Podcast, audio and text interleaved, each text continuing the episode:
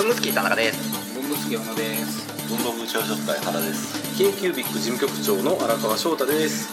の文具好きラジオです。はい。今日はこちら出ますはい。よろしくお願いします。はい来ました。か前回からの続きです。あ乾杯しましょう乾杯しましょうか。はい乾杯。お疲れ様です。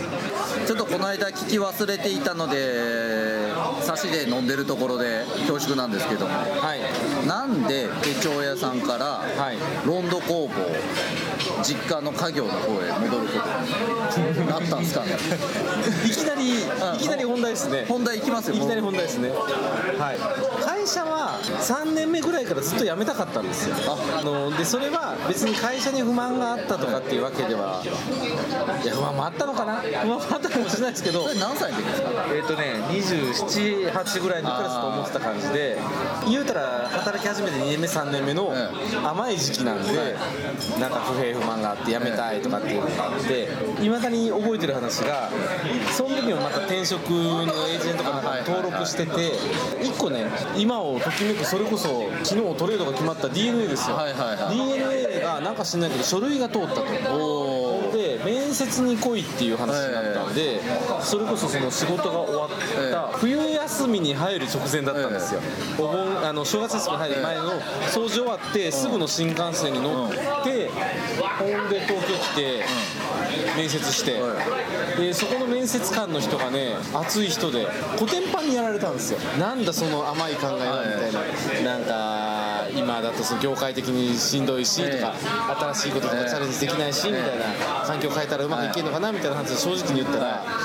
てめえは何を言ってるんだ。って話になって。採用する採用しないの話はさておき、まあ、わざわざ大阪から来てくれたんだしとかって言って講義が始まったんですよ。授業が。えー、と思って何かなと思ったらなんかこうなんで会社をじゃあ今辞めたいんですかとかどこを見てるんですかそれは会社の中でできることなのかどういうスキルを身につけたいのか君はこれからどうやって生きていきたいのかとかそういうことを考えてるのかって話になって結構詰められたんですよ。でその時にだって DNA に行く志望動機が言ってればなかったんですよ。ね、IT 会社に行くでこういうことしたいとかなくて。ほんでじゃあ本当は何考えてるのって結構突き詰められた時に当時考えてたのはデザイナーのプラットフォームを作りたいっていう話をしたんですよ。デザイン仕事を実家とかでやらせてる振ったりとかっていう時にあった時にあの異様に安いなって思ってたんですよ。デザイナーの報酬が。だからそうじゃなくってちゃんとお金がもらえるような、えっと効率化するようなプラットフォームが作れたらいいなっていうのを本当は思ってるんですみたいな話を妄想レベルですよ思ってた話をして、まあ、絶対そっちの要素を入れるべきだろうとしかも実家印刷屋でしょって言って印刷なんだからそこにデザインという要素が加われば新たな付加価値になるじゃんって言って君はまずそこでデザインを勉強しなさいっていう話。が出た。んですよ、今思い返してもすごいことをね言ってくれる人がいたもんやなと思って。しかも無料でね。いや本当にね。まあ往復の新幹線代ぐらいですよこっちからしたら。勝手に行ったわけだしね。そう勝手にいただけだからねなんかまあ思い直してというかその会社にいながら、まあ、もうちょっとデザインのし勉強とかしなきゃいけないのかなと思ってほんで前の会社を辞める1年前にちゃんと言おうともう今期であの辞めますと実家帰りますと。辞めますって言ったから半年間は宣伝会議のコピーライト養成講座に通ってそこでそのクリエイティブの勉強を始めてちゃんとしたっていう感じですねサラリーマンは本当に性に合わなかったのは、意思決定ができないでしょサラリーマン。ってまあね会社にいるとね。そう。それが本当にストレスで。経営者の方がいい。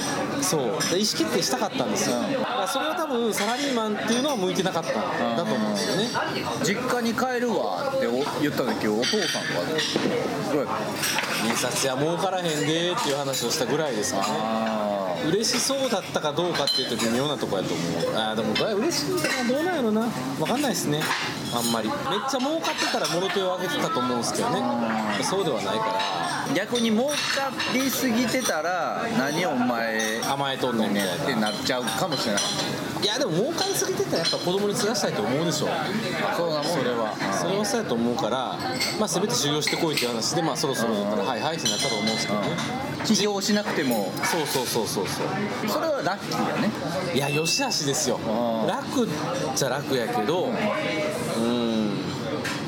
起業した方が確かに苦労もするけどその苦労の仕方でしといた方が良かったなって思うこともあるちゃんと自分の自己資金だけを持ってやって銀行行ってちゃんと自分の名義で借金して事業してっていうことをすべきやったなって思うので今は。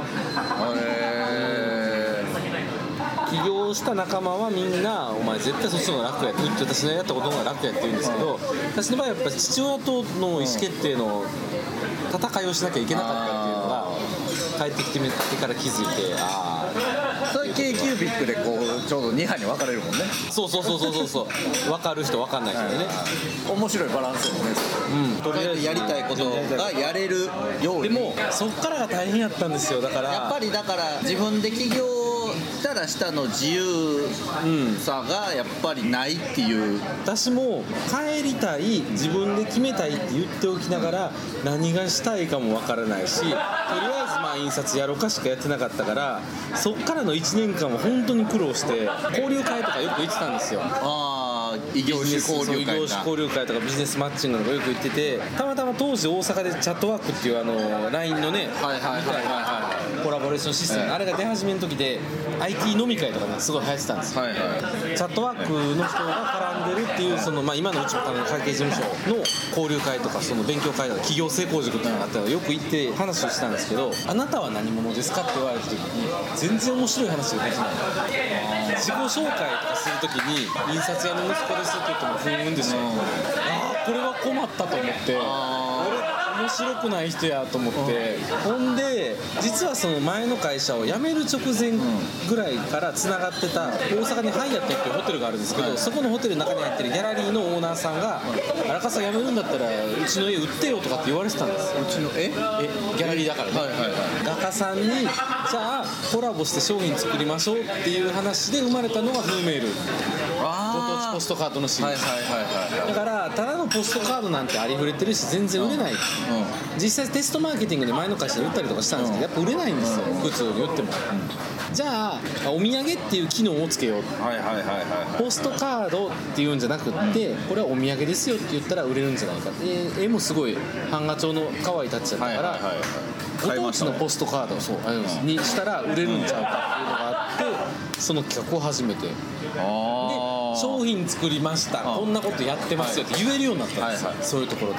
それはうん。ブラウニー手帳より前なんですかあれは？あーえっとねブラウニー手帳はねブラウニー手帳自体はもう8年9年ある商品やからもともとブラウニーさんの社内手帳でやってて社内そう社員手帳でやってて私が辞めるタイミングするもん辞めるタイミングでお前売れへんかって言われた。ああ元の手帳屋さんと関係なくなるんやったらそうそうそうそう君が持って売ってもいいよみたいな感じ。ですやっぱちゃんとつながりで。まあまあそうですね。今のお客さんもそうだし作るで売る方も最初のつながりの人たちから「お前じゃあ、じゃあやってよ」って言われたから当初言ってもフーメールがまあ後でできたけどフーメールがあってブラウニー手帳があってっていうのはその時からですねああ、ん。でそれが戻って1年ぐらい1年。まあもうそれ戻ってすぐですよ。もうすぐにやり始めて、で言っても前担当それこそ長澤さんとか、はいはいはい。本当に好意にしてもらってたから長澤さんに置いてもらえませんかとかってちょっとずつビジネス始めたのが最初。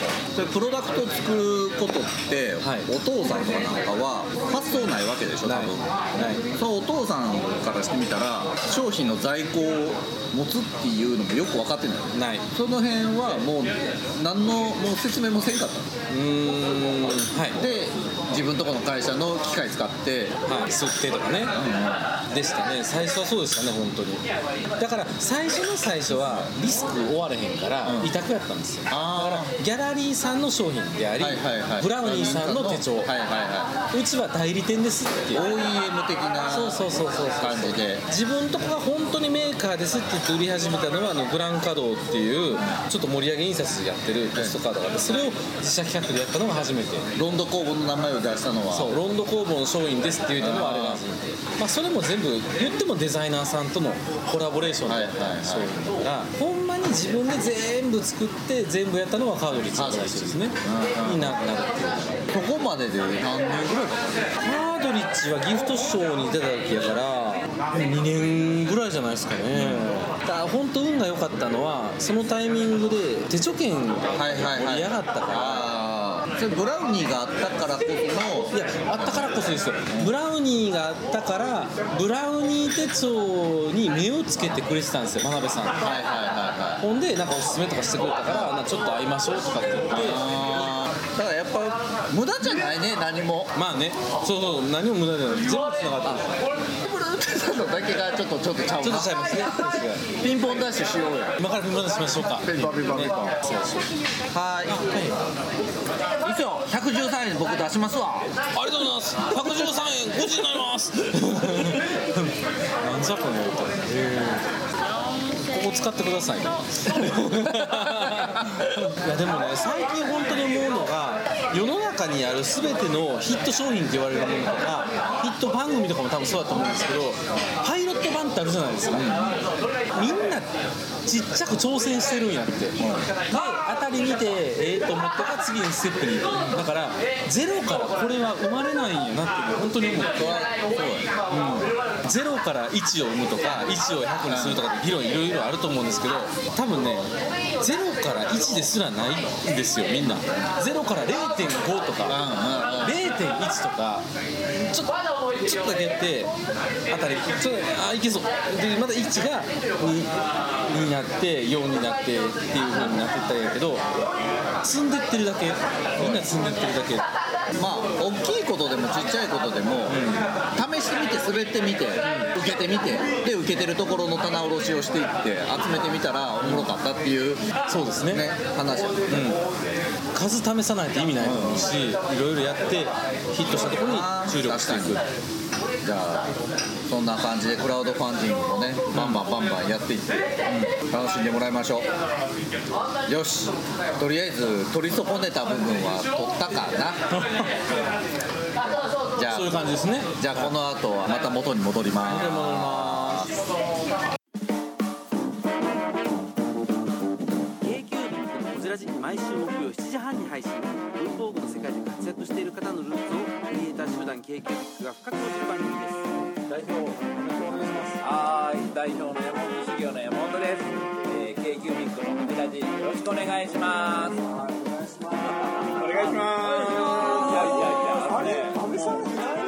タコさんなんですか？い。やのタコで。ござい。ますありがとうございますアメリカからブルースじゃないですか Hello I'm from USA いや本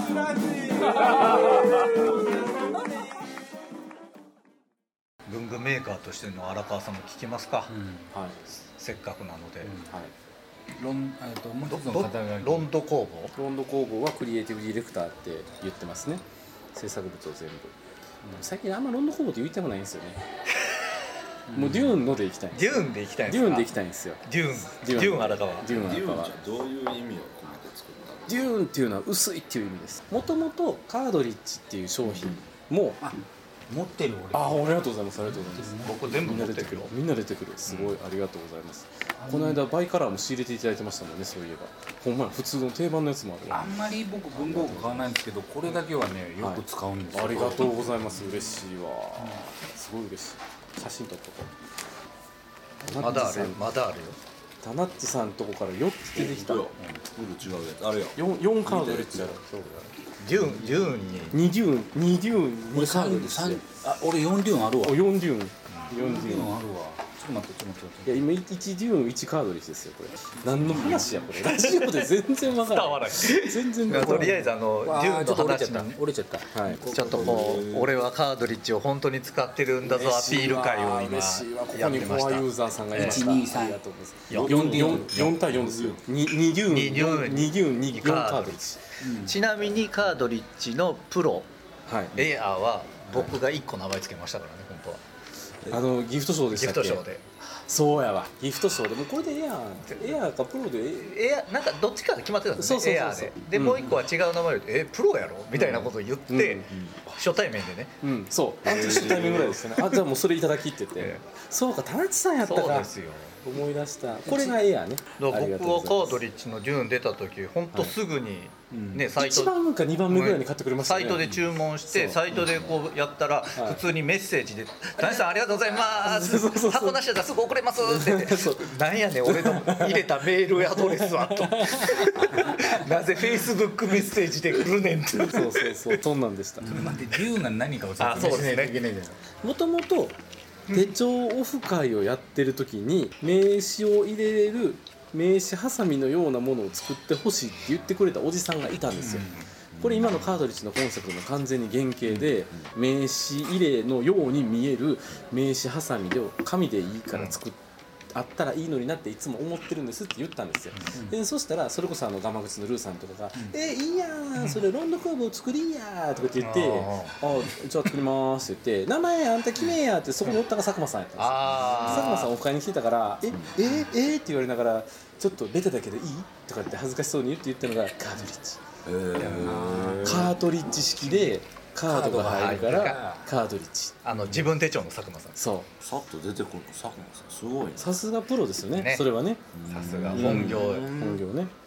だからこの薄い名刺ハサミを紙で作ったんですよ、はい。最初。で私もともと予備の名刺をテレホンカードが入ってる封筒あるでしょ、あれにずっと入れてたんですよ。だからあの延長で作ればいいんやと思ってデザインを起こした。だからガチで自分でデザインしてこういうものを作ったのはこれが1号ですね。本当に。なんです。荒川さんが企画開発したの。でもいや企画開発は手帳券のみんなとやってるけどもまあでもその肩を起こしたりとかは全部自分でやるカートリッジのこはいの部分名刺が入ってるのが見えるじゃないですか、はい。これがお気に入り。ああありがとうございます。ありがとうございます。そうそれもこだわりなんですよ、うん。だって予備やからそうそうそうそう。みん全部綺麗に隠せる必要がなくって、これが切れてるか切れてないか分かるっていうことが大事なんです。よ、これねないと困る。そうないと困る、僕この間これを記事に書いた時に玉切れとかそういうあうんそうそう書いたそうそうだから。そんな感じそんな感じ。カード何枚まで入るんですか？えーっとね紙圧にもよりますけれども、まあ3から5枚ぐらいかなっていう、よかったらねうん、あのーもともとそのデザイナーまあでもその時は結構グラフィックの仕事もやってたかな。印刷屋なんで実家が。チラシ作ったりポスター作ったりとかいろいろやってる中で、それでもシンプルにいこうかなっていうのと、うん、ちくやっぱないと売れへん。っていうのは当時からすごく思ってたん。で、うん、ちく言えるものをいろいろ足していこうっていうのであとはもう自分がそのもともとノンデザイナー出身やから、もう分かりやすいところに頼ろうと思って、ひたすら黄金比とクロソイド曲線でやってるんですよ。あクソロイド曲線とクソロイド曲線やめてください。クロソイドですからクロソイド。ここ対こことかね、なんかそういう細かい名詞は入るようにはしてるけど、黄金比にしてるんです。クロソイド曲線っていうのはあの高速道路で自動車乗った時にだんだんハンドルを切るカーブね、あれあれがクロソイド曲線、だから半径が徐々に小さくなっている曲線、だから普通に高速道路で半円をキュッてつけてここカーブにするとキュッて曲げなあかんから危ないんですよ、これあとだんだんだんだん曲げてだんだんだんだん戻すっていうことができるから、それどこであれですか？見つけたんですか？私がクロソイド曲線を見つけた時の話っていうのはこう面白くって、昔まだ「ニュースステーション」だった頃の久米宏さんの番組を見てる時に変なオリンピックを目指す選手がいたんです。なんか国立変なオ国立大学かなんか出身で賢でそれやのになんかポッといい成績が出た走り高跳びの選手がいた。は走り高跳びって棒が斜めに走っていくでしょ、このカーブをクロソイド曲線でいくと最もストレスなくスピードをつけて飛べるからい。そういう走り方をしてるんですっていう特集をしてる人がいて気持ち悪いって思ってたんですよ。そこでその言葉を知ったのそう。それがずっと頭に残ってて。だいぶ前だよね。だいぶ前ですよ。何オリンピックかはシドニーぐらいちゃうかなっていうぐらいの。よう覚えてたね。なんかね五感が残ってて。で佐久間さんとか大好きなんですよやっぱああ、りうん。あ佐久間さんはもうあらかじめ知っていて。あらかじめ知っていて。まあどこかで知ってるんですよねきっとね。多分同じやつ見てたんだと。いやもっと前からですねそのクロスワード曲線っていうのはうんちくとして歌いやすいなと思って、いろんなデザインにじゃあ入れていこうということで言うようになったんですよ、うん、で紙のモデルをこれとこれ作ったわけですまずね、これとこれ作ってまあ売っててそこそこ売れてきた、で出してすぐから革で作れ革で作れっていう身内の声はすごいあったんですよ、で革で作れ分かりましたって言って革で作ろうとして実際できるまでが1年ぐらいかな。なかなかやっぱ革屋さん見つからなくて、薄くないと意味がないもんね。そう。せっかく紙で作ってる、うん、で最終安倍さんに紹介してもらったんですよ。今の工場さん姫路。姫路。でタンナーさんではこれはやってくれないんですよ。嫌がるんですよ。いっぱい牛さん捨てちゃうから。はいはいはい。だからすき割り屋さんっていうあこの皮をこう剥ぐためはい専門の会社がはいあります。大阪大黒町にはいはいはいありますそこを使ってやってくれてるでも工工場自体だいぶ減ってるでしょもいやもうほんま町工場ですよ。うでしょ。うん。あのおっちゃん倒れたら無理やなみたいな話もともとね財布の内張りとかには使うんですよこのぐらいのものって。だから別にそこのおっちゃんだけじゃなくてもできるけど銀面残して表側として使うのは服飾学校上がりの人たちとかレザクラ上がりの人たちからしたら邪道なんですって。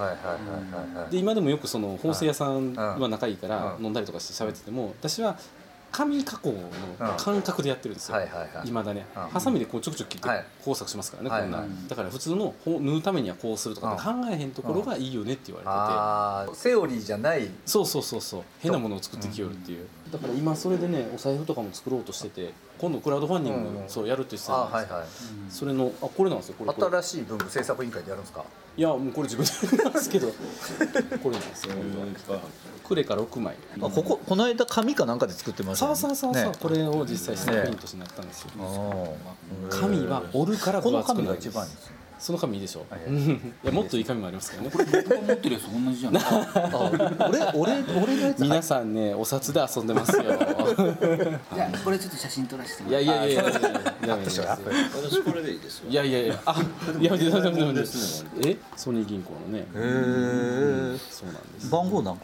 でこれこれこれこれ東東京都足立区でしたっけ？あいやいや。小野さんの。あ小野さんと大田区。大田大田区。東京都大田区。いやいやいやいや。いや ここんなんをしたい。だからこれもそうここの縫いとかね。なん。かここが今縫えへんとかって言って当てがね表裏でつけられへんからードの。変えてくれとか。そう。ここも折りじゃなくて今ここパーツにしてくのれとか。ここのラジオで絶対伝わらん話をずっとやってたね。うん。いいんですよ作り作り作り。ね。えーそう作なるよね。なんていう名前するんですかそれは。まだ決めてないんですよ。だからほらこれまで言って不評やったでしょあなんか言ってたね。だからまだ決めてないです。一応長財布かっこ借りでやってます目標5月末をお今あじゃあちょうどもしかしたら公開ね。ね。うん。リターン用の工作やりますよあどっかで聞いたことある そうですね、うん。工作ワークショップ。あと公開生放送生ラジオとかね、公開ラジオはい。公開収録ラジオとかもやりますよ、うん。大丈夫ですよ。最近はね僕ねあのクオカードとかはいはいはいはい。305とかのはいはいはいチケットとかこういうの入れてまあすいいですね。ウォレットインウォレット的なね。僕家にカートリッジ結構こうストックあるから。カートリッジがストックあるってすごいストックあるんですよ。だから気づいたらかみさんがなんかあのスキー行ったら絆創膏とか入れて持ってきてましたもん。ありがたそい。いいですね。そういうのしてもらえなんかちょうどええのがあったみたいなノリでカートリッジのこと知らないんですようちのかみさんはうんうんうんうん家にちょうど良さげな小物入れがあったっていう。いや嬉しい。そっちにそっち方面に行くと今度防水って話になりますよね。あ絆創膏とかだったら。防水って言ったって空いてるからね。別にね。うん。どうせ濡れちゃいますちなみに私は自分のカードリッジ2回選択しましたけど見事に復活しましたね。21でフードガラストなんですけどもこちらも大丈夫食べ物は大丈夫食べ物は大丈夫。はい。です失礼いたします、い